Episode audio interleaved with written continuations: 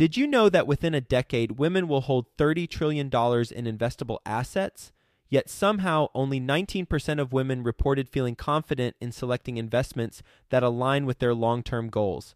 Our friends at Invest Her are out to change that. Invest Her Con is the number one premier conference for women in real estate, and it's happening June 2nd through the 4th in Austin, Texas. Invest Her Con is not just another real estate conference. It's a transformational experience focused on real estate investing, business strategies, and self care tactics all designed to help women take control of their financial futures. Gain the knowledge and skills you need to grow your portfolio and build a sustainable business, all while connecting with over 500 women who are playing at the same level. To learn more and to get your tickets, visit investhercon.com today and use the code 100best ever to get $100 off your ticket. That's investher, H E R, con.com promo code 100 best ever to get $100 off your ticket. Quick disclaimer the views and opinions expressed in this podcast are provided for informational purposes only and should not be construed as an offer to buy or sell any securities or to make or consider any investment or course of action. For more information, go to bestevershow.com. Be the best at whatever you do professionally doesn't have to be real estate. It's just whatever you do, be the best at it, make a lot of money at it, and buy real estate. Welcome to the Best Ever Show, the world's longest running daily commercial real estate podcast. Our hosts interview commercial real estate experts every day to get you the best advice ever with none of the fluffy stuff. Best ever listeners, welcome to the best real estate investing advice ever show. I'm Slocum Reed and I'm here with Kyle McGee. Kyle is joining us from Gulf Breeze, Florida, in the Panhandle. He's the president of Sunchase Construction, Panhandle Developers, the Sunchase team, which is a residential real estate sales team. He's a developer, general contractor, broker, and investor. His current focus is on building single family spec homes on infill lots. Current portfolio consists of 22 apartments, 9,000 square feet of office warehouse, 35 infill lots, five development parcels. Kyle, can you tell us a little bit more about your background and that current focus? Yeah, first of all, appreciate you having me on, Slocum. So I come from a family of entrepreneurs in the construction industry. My grandpa was a brick mason, eventually started his own construction company. My dad was also in the construction industry and ended up becoming a general contractor focused on masonry subcontracting business. So I have that construction background. My first real estate job, I was 19 years old. I took a internship. I was in college. Took an internship with a commercial real estate company here in Pensacola. Did a couple other internships. My first actual full-time job out of college, this was in 2016, was a real estate appraiser in Key West, Florida. So I learned how to value real estate. And then I moved back home 2016, started full time residential realtor in real estate sales. And then I started pitching my dad on, hey, we need to be building spec homes. He had gotten out of the construction industry at this point in time. And eventually he agreed. So we bought three lots, started building one spec house at a time. Unfortunately, during the third house that we did, I'd gotten my contractor's license in the meantime my dad got skin cancer and passed away relatively quickly. So that was a huge turning point in my life and in my career. Eventually, it led me to my mentor, business partner. So, been building homes. I built a real estate team and started learning about investing in real estate in about 2018, 2019. So, a couple years into my career and just been building homes, selling them, and investing in real estate building spec homes on infill lots is not exactly simple and easy. It makes sense that you come from a background of contractors. Quick question about that actually. Is your family from the panhandle? Yep, born and raised, both parents. When I think of masonry coming from the Midwest, I think of brick construction homes, and I don't think of brick construction in Florida. Am I just completely wrong, or where is the demand for masonry in the panhandle? They were primarily in commercial construction. So my dad was a block subcontractor, so built schools, prisons, shopping centers. Gotcha. Big commercial projects. That makes a lot of sense. Much more sense than whatever I just said. Kyle, why spec homes on infill lots? That's a good question. So really it started out, I was 22 years old, so super young. I had the background and grew up talking business at the dinner table. That's all we did was talk business. But residential really was the lowest barrier to entry. So I saw it as a way to break into the space and learn about construction with a relatively, I want to say easier, but it is easier than commercial to get started. So lower price points. You still have all phases of the construction industry, but it's really just a easier way to break into the space. Starting residential, that makes sense. Why not build subdivisions? Again, it goes to the cost of capital. So I was fortunate enough to be in a position to where I partnered with my dad, like I said, and he provided that initial seed money and we would build one house at a time. So we built one and I was still hustling, selling real estate. So it was kind of like, hey, I'm going to sell the house. So we'll keep it all in house. And one at a time. Then my partner today, back then, he was the broker who I worked under. So one day he came and he was telling me, yeah, you're doing a great job. I would always share numbers with him in the real estate office. One day he was, oh, you're doing great, but you need to be doing three, four, five at a time, not just one. And I said, of course, but I need the capital to do it. And he said, well, bring me some numbers. So next day I was at his office with a whole pro forma breaking out numbers and, and we formed a partnership. But to answer your question, I am just now starting to get into the subdivision development. We have a couple subdivisions that we are almost have a DO development order.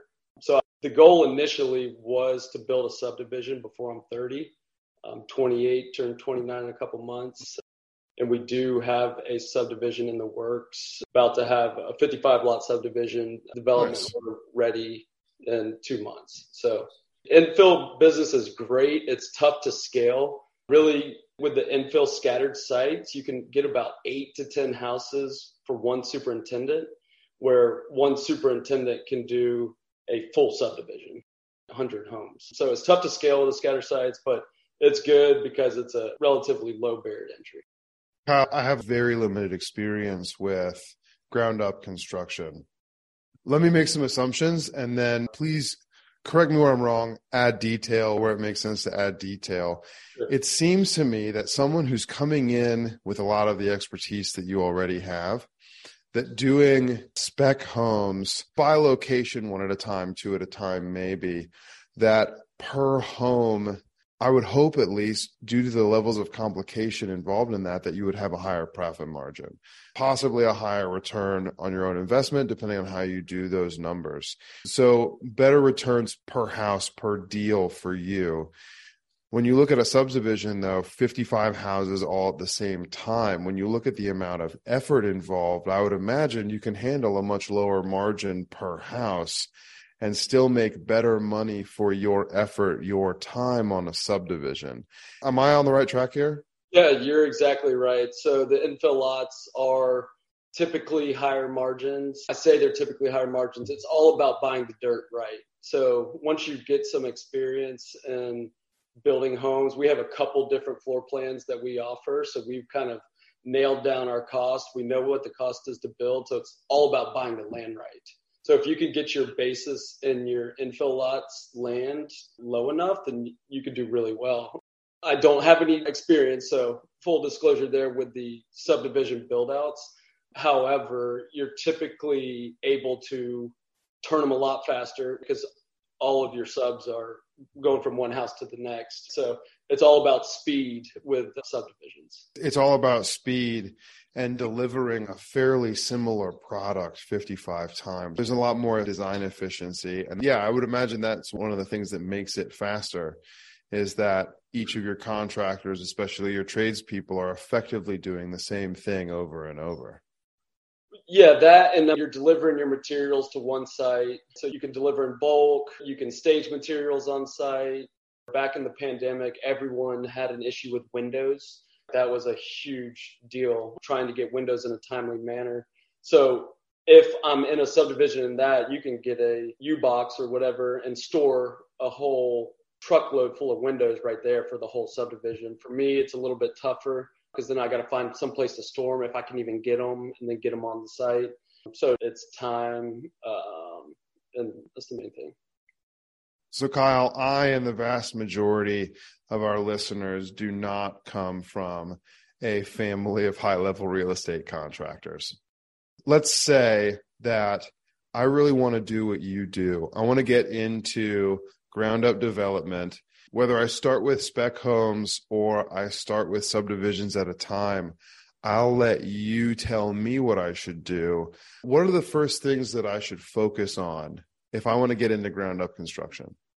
I'll start with I have a great family, grandpa and my dad, but they never did residential and they were mainly subcontractors. So I didn't have that experience per se from learning from them. So this really has been learning as I go. So if you're going to get into new construction, then I would highly recommend you start small. It kind of goes against the grain. Everyone says go big, don't start with single family homes, get you a multifamily as far as your investing goes. But start in, get in there, learn how to build a house, do it with people that already know how to do it. So join forces. First ever house that I did with my dad, we hired a shadow contractor. So we paid him a five thousand dollar fee and said, We're gonna control the whole thing. Just tell me the order, tell me when I need to be buying materials, when do I need to be scheduling certain subs, who do I need to be calling. So really find someone that knows what they're doing in your market and they can steer you towards the right subs. They can tell you certain finishes that are working in homes and aren't and just lead you in the right direction. We'll get back to the show, but first, some sponsors I'm confident you'll find value in learning more about. Deciding how to invest your capital is more challenging than ever. That's why it's never been more important to partner with a company with a solid track record and that has thrived through various economic cycles. Companies like BAM Capital. BAM Capital is a trusted multifamily syndicator that has delivered a historical average of over 35% IRR with an average hold period of three and a half years. BAM Capital has never missed a preferred payment never lost an LP's investment, and never called capital past the subscription amount. BAM Capital is currently raising capital for a fund designed for accredited investors, targeting a 15 to 20% IRR and a 2 to 2.5x equity multiple to its investors over a 3 to 5 year hold period. If you're an accredited investor and you want to learn more about multifamily investment opportunities with BAM Capital, visit capital.thebamcompanies.com. Again, that's capital dot thebamcompanies.com. Are you a real estate investor looking to break into the multifamily investing space? Have you heard of MFIN Con happening in Charlotte, North Carolina, June 12th through the 14th? The Multifamily Investor Nation Convention is a place to learn from over 60 high level apartment investors while networking with more than 700 additional investors. If that's not enough for you, A Rod, yep, Alex Rodriguez, 12 time Major League Baseball All Star with over $700 million of commercial real estate assets, will be live and in person speaking at the event. Also speaking is the one and only Dr. Robert Cialdini, the godfather of influence and the award winning author. I personally love his books. So be sure to secure your tickets to this live in person event before they're gone. Go to mfincon.com for more details. Sponsorship opportunities are also available. Visit mfincon.com today. Use the promo code best ever to get $200 off your tickets. That's mfincon.com. Based on your current portfolio, Kyle, it sounds like you're doing your own deal finding, you're acquiring the land, as well as working as a general contractor, you're also the literal ground up developer. What is it that you're doing to find buildable land?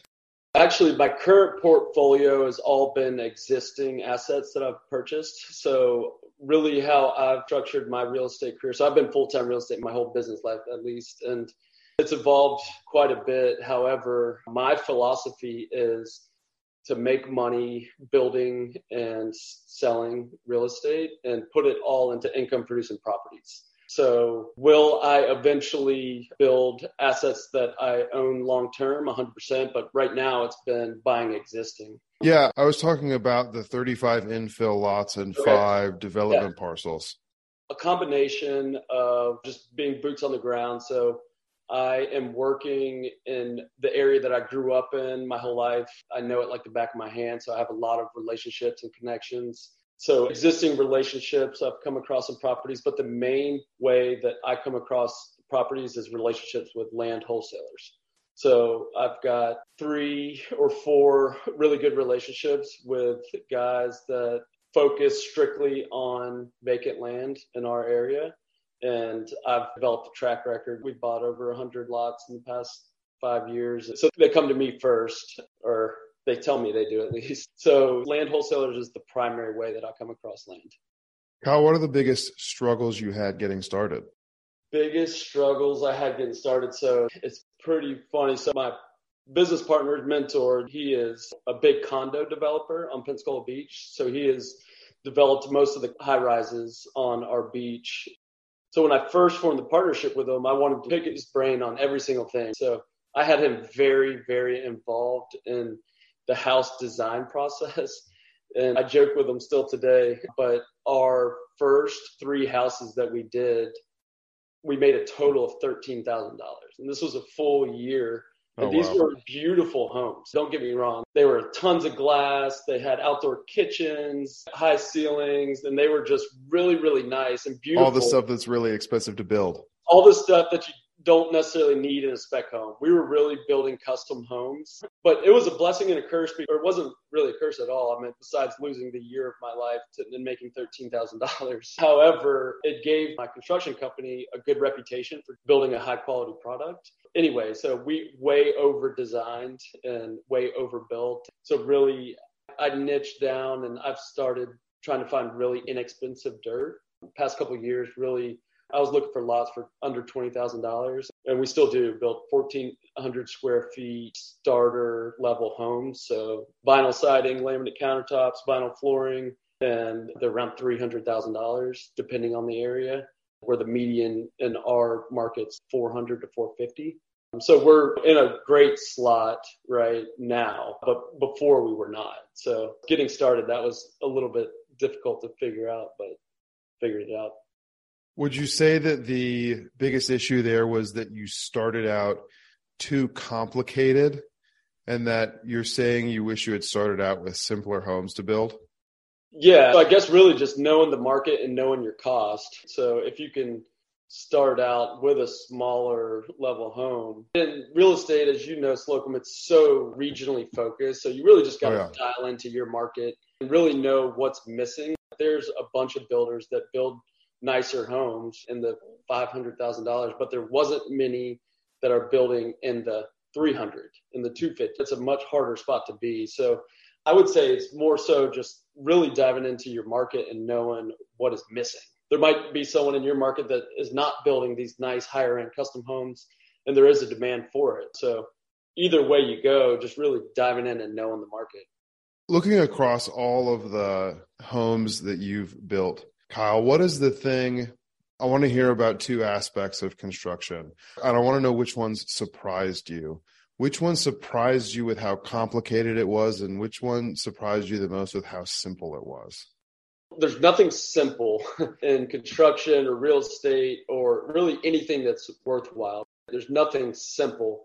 But I would say once you really dive in and get your processes down, building a home is not rocket science. So once you figure out the process, the steps, the order of things, when you need to be ordering materials, I've got a one sheet piece of paper that I've trained my superintendents and say, this is how you build a house. This is the order that you order things in. This is when you schedule. This is when you get inspections.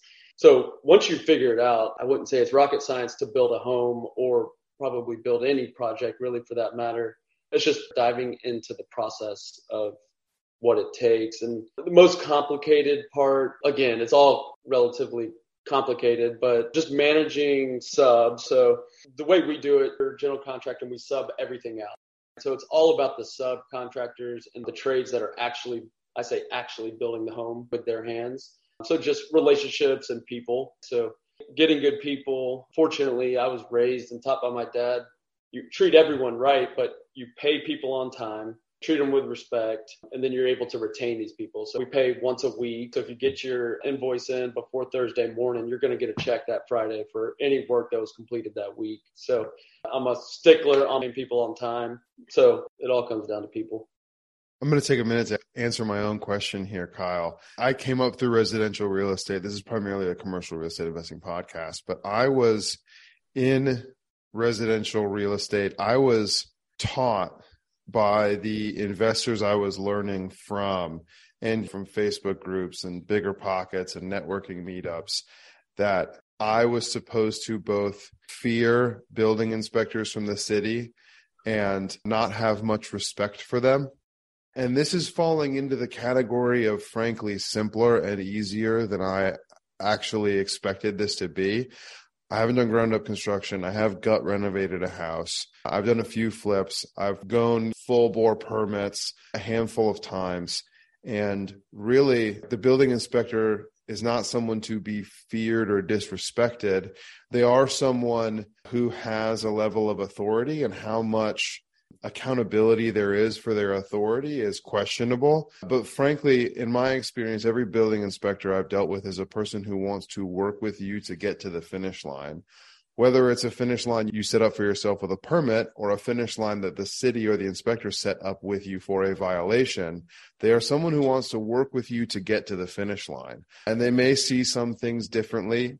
I have had to do a couple of things not the way that I originally intended because a building inspector had an opinion about how they worked out. But frankly, it has not been difficult to get inspectors, quote unquote, on my side. Effectively, at least treating my property, my violation or permit, like they were trying to help me get across the finish line. Has that been your experience? Yeah, absolutely. I think it again, it goes to just how you treat people. So if you come in to a relationship and you're just arrogant or a jerk or treating these people below you, then naturally they're probably going to be more difficult. They're going to not want to work with you. But if you come from a perspective of understanding where they're coming from and want to work with them, um, I've found that even the most difficult inspectors do want to work with you if you want to work with them. So just being respectful and kind, I think goes a long way. So yeah, to your point. Now we do have certain jurisdictions that are a lot easier to work with than others for whatever reason. I think that's yeah. just probably like a culture thing inside the organization or the local government. But for the most part, yeah, everyone wants to work with you. Kyle, are you ready for the best ever lightning round? Yeah, let's do it. What is the best ever book you recently read? Rereading right now, Who Not How. It's a classic, right? Dan just, Sullivan and uh, Ben Hardy. Yeah, absolutely. It's a great book. What is your best ever way to give back? We like to do quarterly community projects within Sunchase Construction. So just everyone's got their ears to the ground and knows that we like to do some sort of community give back project each quarter. And then also we're super plugged into Miracle League of Santa Rosa County, which is a special needs baseball organization. I'm going to change up the question I normally ask here because I've already asked you about your biggest struggles. Kyle, what's the most money you've made on one house? It's funny. Most money I've ever made was $100,000 on a, a $340,000 sale, and it was next to a meth house. It was in a cul-de-sac and they were definitely selling drugs out there, but it ended up being the most profitable house for sure. That's a story I wish we had time to dive into. Kyle, what is your best ever advice? My best ever advice is just be the best at whatever you do professionally. Doesn't have to be real estate. It's just whatever you do, be the best at it, make a lot of money at it, and buy real estate. Last question Where can people get in touch with you? I'm on social media, LinkedIn, my website, sunchaseconstruction.com, or email Kyle, K Y L E, at sunchaseconstruction.com. Those links are in the show notes. Kyle, thank you. Best ever listeners, thank you as well for tuning in. If you've gained value from this interview, please do subscribe to our show, leave us a five star review and share this episode with a friend you know we can add value to through our conversation today. Thank you and have a best ever day. Thanks, Slocum. Have a good one. Hi, best ever listeners. Joe Fairless here again. And one last thing before you go, would you like to receive a short weekly email with proven tips from experienced investors, free tools and resources, and a roundup of the week's most relevant news and best ever content? Well, if so, join the community of nearly 15,000 commercial real estate passive and active investors who receive the best ever newsletter just go to bestevercre.com forward slash access and you'll get the very next one. I hope you enjoyed this episode. And as always, thank you for listening and have a best ever day.